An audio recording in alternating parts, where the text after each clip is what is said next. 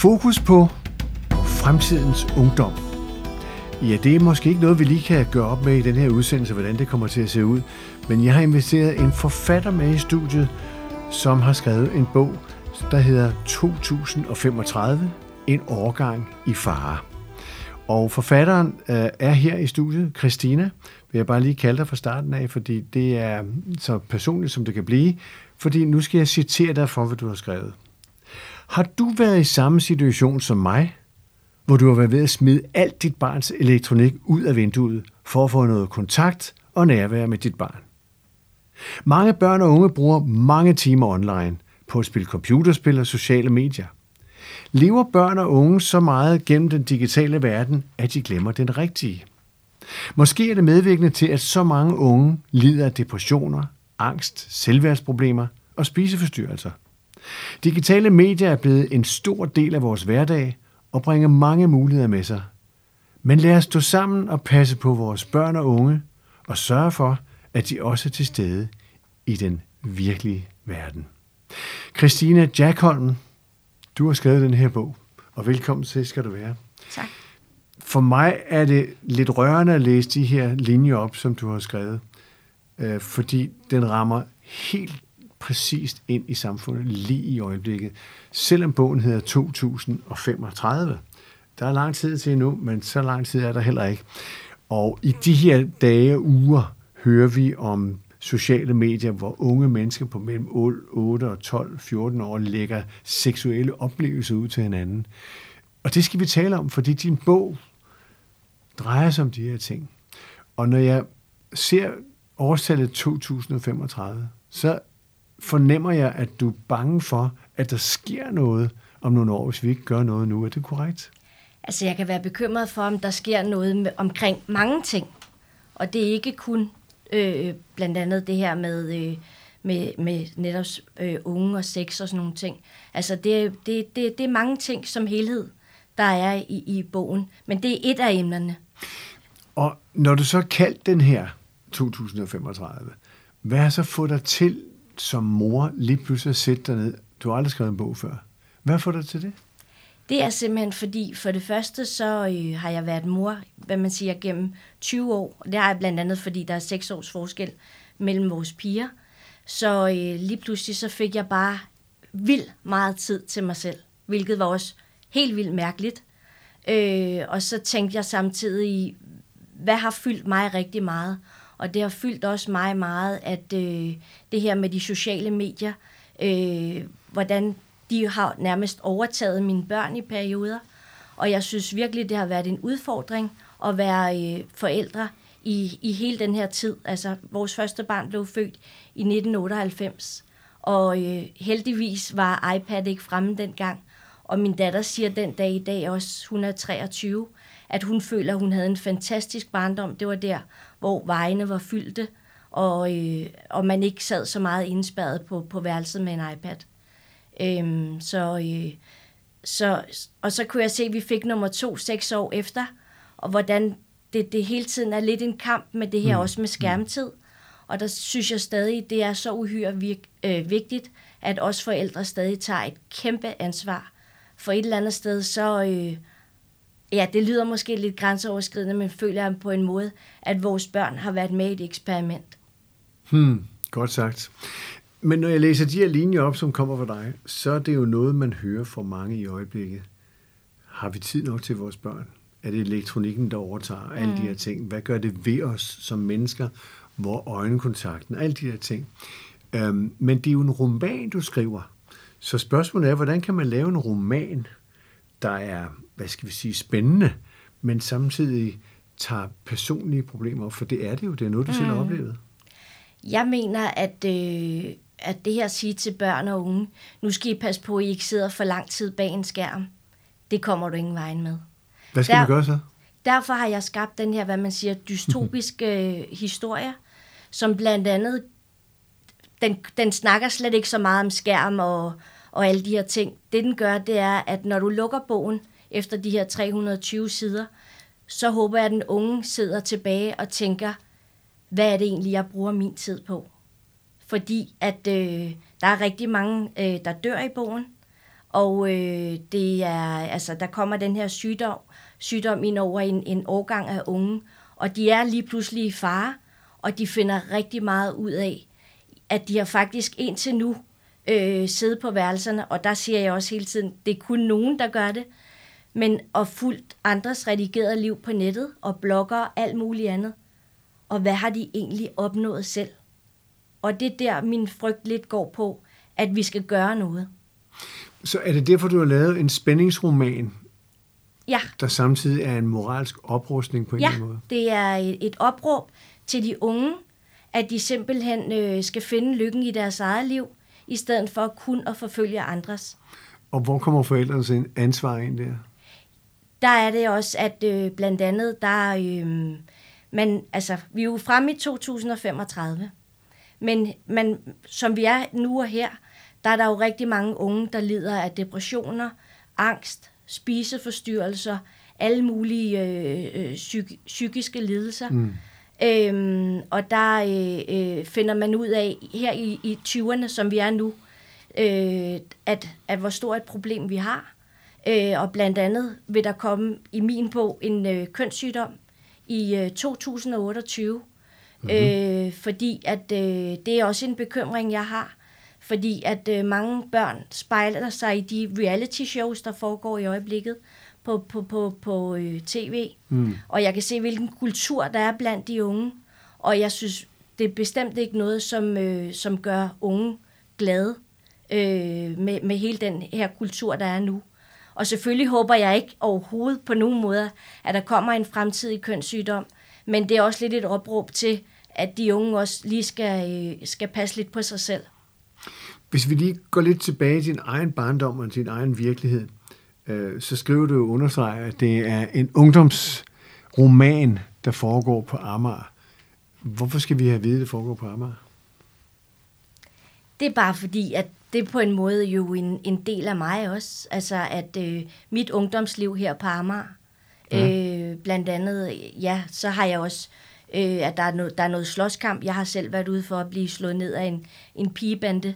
Øh, øh, øh, to af mine veninder også. Hvorhenne? Øh, det, det skete så inde på Rådhuspladsen, men det skete i og med, at vi også gik, hvad man siger, vi opholdt der her på Amager og gik på nogle klubber og sådan nogle ting.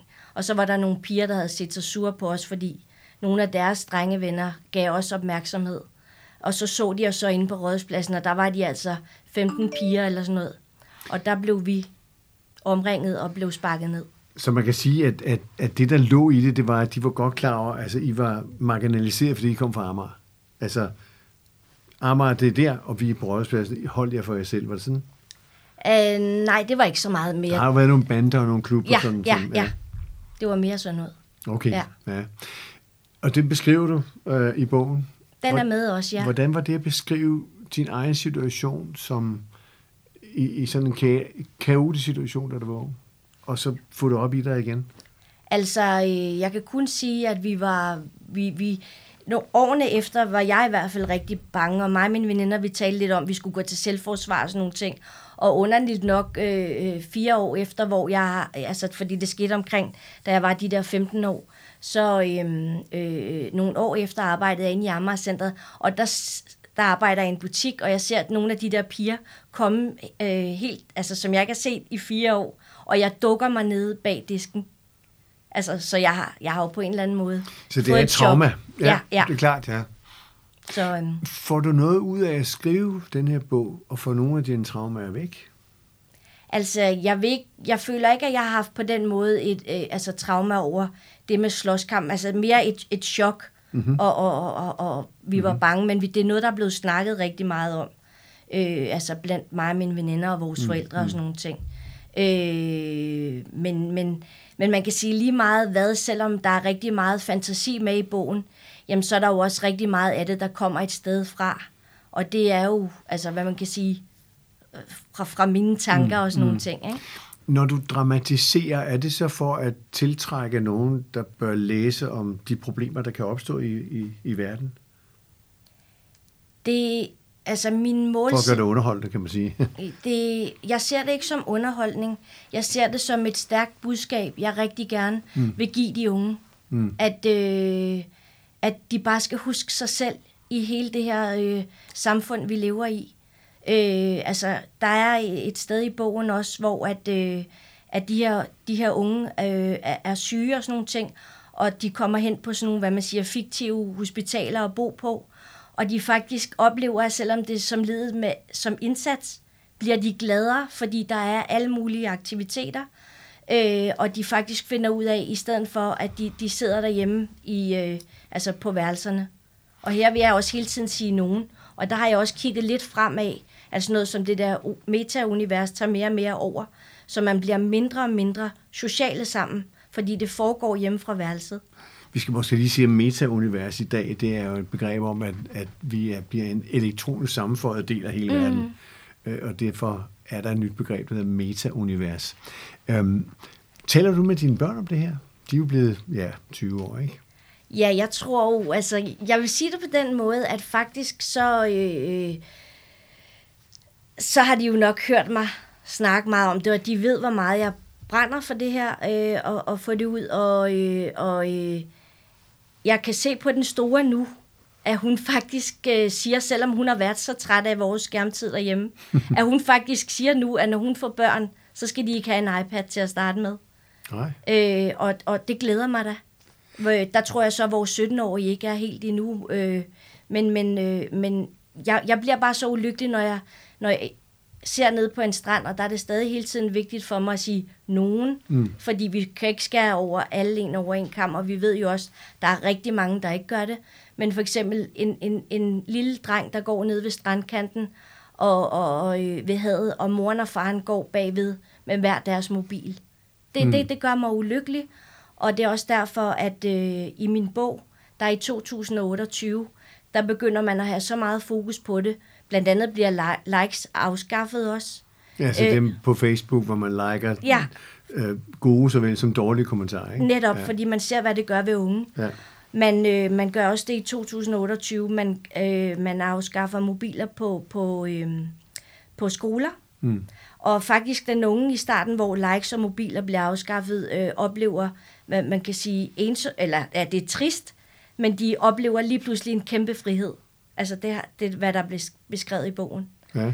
Og man, op, eller man gør også det, at man tænker, nu må vi gøre noget, fordi flere og flere forældre siger, jamen mit barn vil helst sidde med iPad, hvor jeg mener stadig, at de, det er forældrenes ansvar at vide, at øh, hvis du spørger dit barn, så, og det er en lille knægt, så vil han til enhver tid hellere vælge iPad'en frem for at gå en tur i skoven. Og der mener jeg hele tiden, vi som forældre stadig skal tage ansvar, at det vil være sundere for drengen at komme ud i en skov. Og selvfølgelig skal de også have lov til at skærmtid, men vi skal passe på dem. De skal ikke ligge med deres iPad om aftenen og falde i søvn til en iPad. Vi skal stadig have bøger, mor og far, øh, nærvær og, og alle de her andre ting, som der tidligere har været, og som sikkert stadig rigtig meget af os foregår i dag. Men vi skal passe på, at, øh, at iPad'en ikke overtager. Og, det... og hvis jeg lige hurtigt, mm-hmm, en vigtig ting, netop har jeg gjort det, at, at man så også, som er beskrevet i bogen, at, øh, at øh, når der er forældre, de øh, får børn, så får de en masse informationsmateriale hjem fra sygehuset omkring øh, begrænset skærmtid. Ja, det har jeg været opmærksom på, at du skriver. Tror du på, at det kommer? Tror du på, at den fiktion, du bygger op, tror du, at, at, at der vil komme noget mere forstand, fornuft, så man ser børnenes problemer, så man for eksempel slukker for likes og sender materiale hjem til forældrene, så de retter sig efter nogle retningslinjer, som er mindre skadelige for børn? Det er, det er jo det, man simpelthen bare er nødt til. Fordi med så høje tal, der er i dag, med unge, mm. Mm. der har det svært, så er vi jo simpelthen nødt til at, at kigge tilbage. Er det, hvad, hvad, hvad, har der, hvad der manglet? Og der behøver det ikke som være, at de har haft en, en, en dårlig barndom, mm. og ikke har haft nærvær og kontakt. Det kan så være i teenageårene, hvor at man bliver ensom, og man, lad os sige, man ikke får så mange likes, men man får nederlag. Det gør noget ved ens selvværd. Stærk og vigtig kommentar her til slut, Christina. Tak for det. Bogen henvender sig som omtalt til unge, der går i 6. til 10. klasse, og bogen er en dystopisk ungdomsroman, der foregår i år 2035, men kan altså med fordel læses af flere generationer til forståelse af hinanden. Hovedpersonen er den 14-årige Ella, der er bosat på Amager. Vi følger hende, når hun oplever sin første store forelskelse, den dyrebare kærlighed mellem sine veninder og livet som ung med op- og nedture, samt en masse af livets store og essentielle spørgsmål.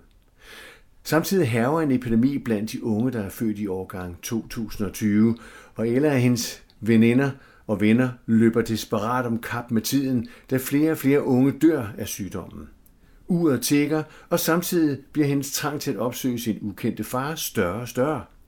Følelserne er svære for en teenager, når den verden, man kender, pludselig ramler omkring en. Mange spændende emner, der er værd at tale om i familierne. Bogen er på 321 sider og koster 239 kroner og 95 øre, og den kan købes gennem Bog og ID og bestilles på nettet gennem blandt andet guca.dk, det er g u c c a.dk, bogmarkedet.dk eller saxo.com, det er saxo.com. En bog, der henvender sig til unge, og som nævnt deres forældre til gode samtaler i hjemmet. God fornøjelse og på genhør i næste udsendelse. Har du en idé til en podcast, så gør som mange andre har gjort. Kontakt mig på mail. Adressen er georg, g e o r g snabelag, Jolien, staves j u l i n .dk. På genhør.